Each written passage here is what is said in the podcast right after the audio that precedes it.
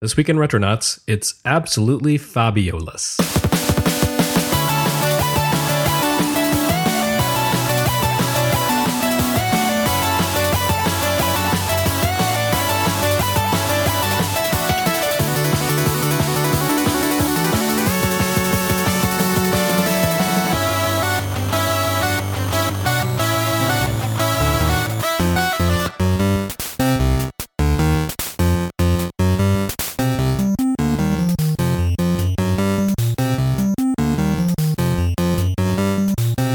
Last week, we looked at the history of Rare.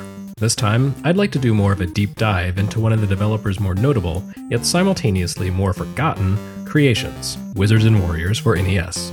As we mentioned last week, Rare was among the first Western developers to create games for Nintendo's NES, if not the first.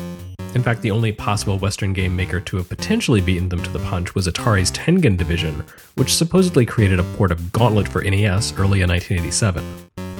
This seems a little spurious given that Tengen's other releases for NES came much later, but in any case, Rare was right there with that presumed version of Gauntlet.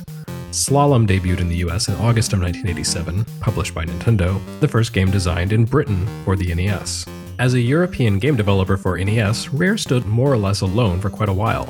Even early ports of Western computer games, like Epyx's Winter Games, were programmed for NES by Japanese studios such as Atelier Double.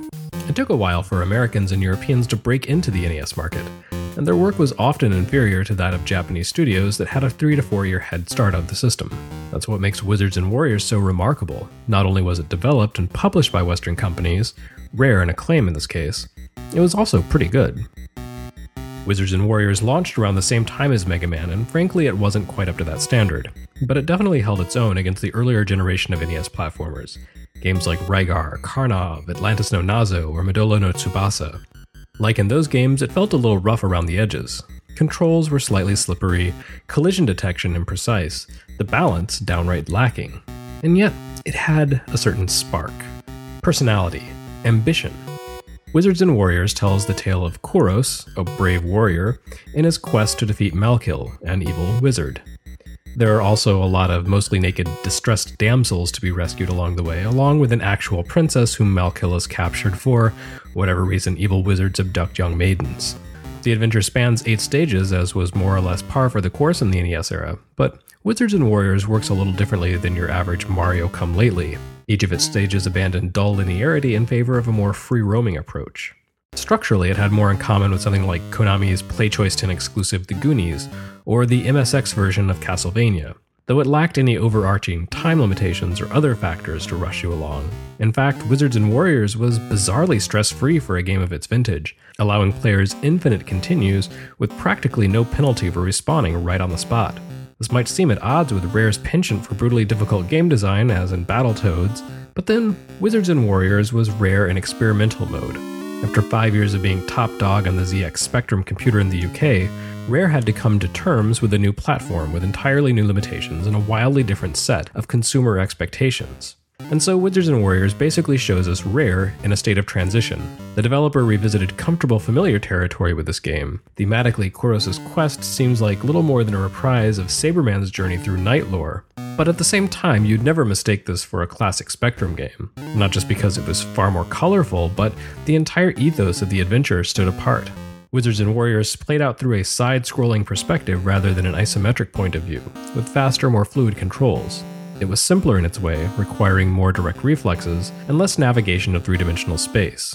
Still, underneath it all, Wizards and Warriors felt like an adventure. Despite its linear nature and overall brevity, the game required players to acquire a number of treasures that permanently boosted Kuros' skill set, from the ability to levitate to a more powerful basic weapon. You could even snag a skill that allowed Kuros to kick open treasure chests, saving you the trouble of hunting down the proper key. There were many powers of opportunity to be acquired along the way as well, temporary boosts like potions dropped randomly by enemies. Stages varied in complexity from the straightforward forest of the first stage to the maddening maze of hidden passages in the caverns further into the quest. Many of them had a strong element of verticality. The forest levels feel at times like a less hyperactive Legend of Kage, and every stage boasts a variety of enemies.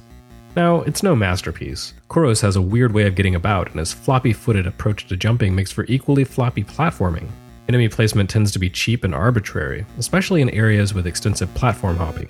The Infinite Continue feature feels almost like a concession to the fact that the game would be nearly impossible to complete without that element of mercy. At the same time, it makes the scoring feature, which resets when you continue, feel almost completely vestigial. Still, all told, it makes for an interesting piece of NES history. The platform's most prolific developer finding its feet, learning the ropes, experimenting with a new format of game design and a new audience. Wizards and Warriors clearly did pretty well for Acclaim and Rare, since the game saw three sequels.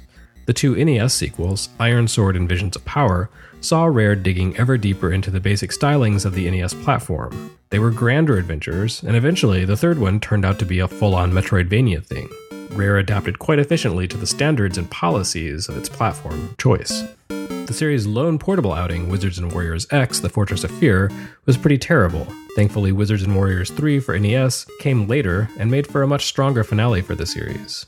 Still, even The Fortress of Fear was remarkable. It was the first Western developed Game Boy release, if not a particularly good one. In the grand scheme of things, Wizards and Warriors has largely been forgotten. In fact, the trademark eventually lapsed and the title ended up with some totally unrelated PC RPG series. For NES fans and game historians, though, the series represents an important convergence between West and East, the moment at which the gulf between the American, British, and Japanese games industries at last found common ground. And it had pretty good music, too.